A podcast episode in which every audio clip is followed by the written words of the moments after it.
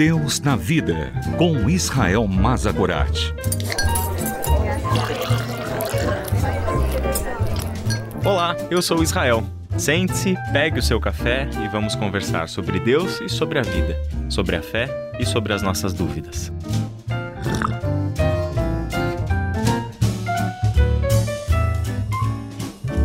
Que bom que estamos juntos para mais um episódio do Deus na Vida. Hoje eu quero conversar com você sobre uma pergunta: quem é que está no barco com a gente?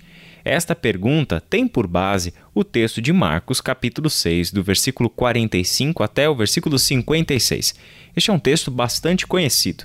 Os discípulos se assustaram quando viram Jesus andando sobre as águas, acharam que ele era um fantasma. Só que, na verdade, esta palavra de Marcos traz consigo um certo enigma. E ele é o seguinte: é dito que quando eles viram Jesus andando sobre o mar, eles pensaram que ele fosse um fantasma. E o motivo disso é que eles não tinham entendido o milagre dos pães. Ora, o que tem a ver uma coisa com a outra? Por que é que não entender o milagre dos pães? Isso revela um coração endurecido, incapaz de reconhecer que é Jesus e não um fantasma que está andando sobre as águas. Esta passagem aparentemente estranha revela muita coisa. Aqui nós temos então algo importante de ser considerado. A primeira pergunta é: o que exatamente os discípulos não entenderam? Será que eles não entenderam ah, como o milagre foi feito? O que é não entender um milagre? Será que é não entender os processos químicos, físicos que estão acontecendo ao Jesus multiplicar pães e peixes para alimentar uma multidão? Não, na verdade não é o processo do milagre que eles não entenderam. Na verdade, o milagre nem sempre a gente entende no que diz respeito ao seu processo, já que é um milagre, é uma coisa fora do comum, é uma coisa sobrenatural, algo com que nós não estamos acostumados no nosso cotidiano. Não é disso que se trata. O que verdadeiramente os discípulos não entenderam, que passou batido aos olhos dos discípulos quando Jesus multiplicou os pães e alimentou a multidão, é que aquele milagre, especificamente de alimentar a multidão, revelava algo muito profundo sobre a identidade de Jesus. Porque, como nós vimos no episódio anterior do Deus na Vida, quando Jesus alimenta as multidões, Jesus estava sendo revelado como o pastor que se compadece e apacenta o rebanho do seu pai. Este episódio é um cumprimento da profecia de Ezequiel, capítulo 34. Aquele que está alimentando a multidão não é mais um, dentre os muitos mestres e curandeiros e milagreiros que nós já encontramos na história. Não, este milagre é o que separa Jesus de todos os outros mestres, de todos os outros ensinos, de todos os outros homens e mulheres que realizaram coisas sobrenaturais neste mundo.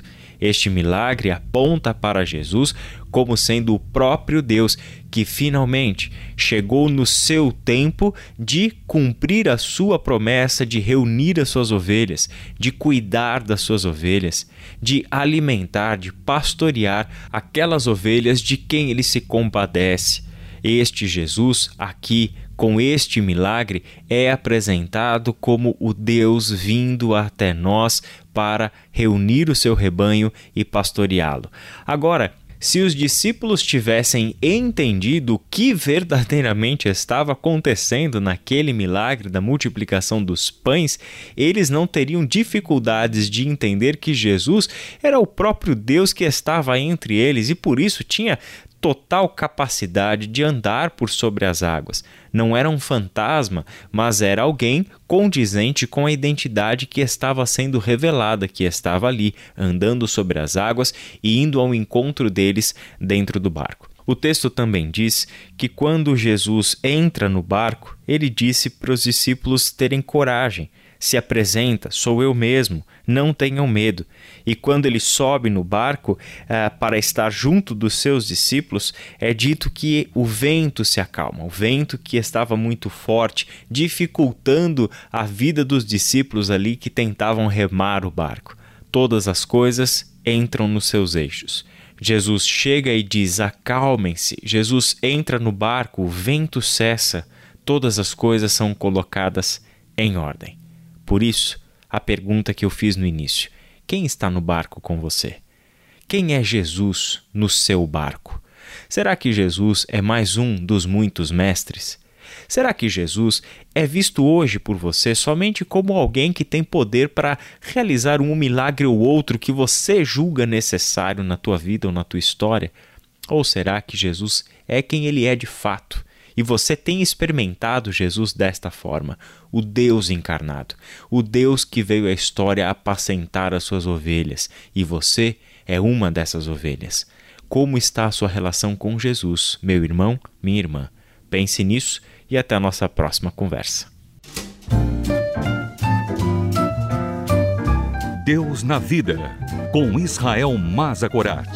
Para ouvir novamente, acesse transmundial.org.br.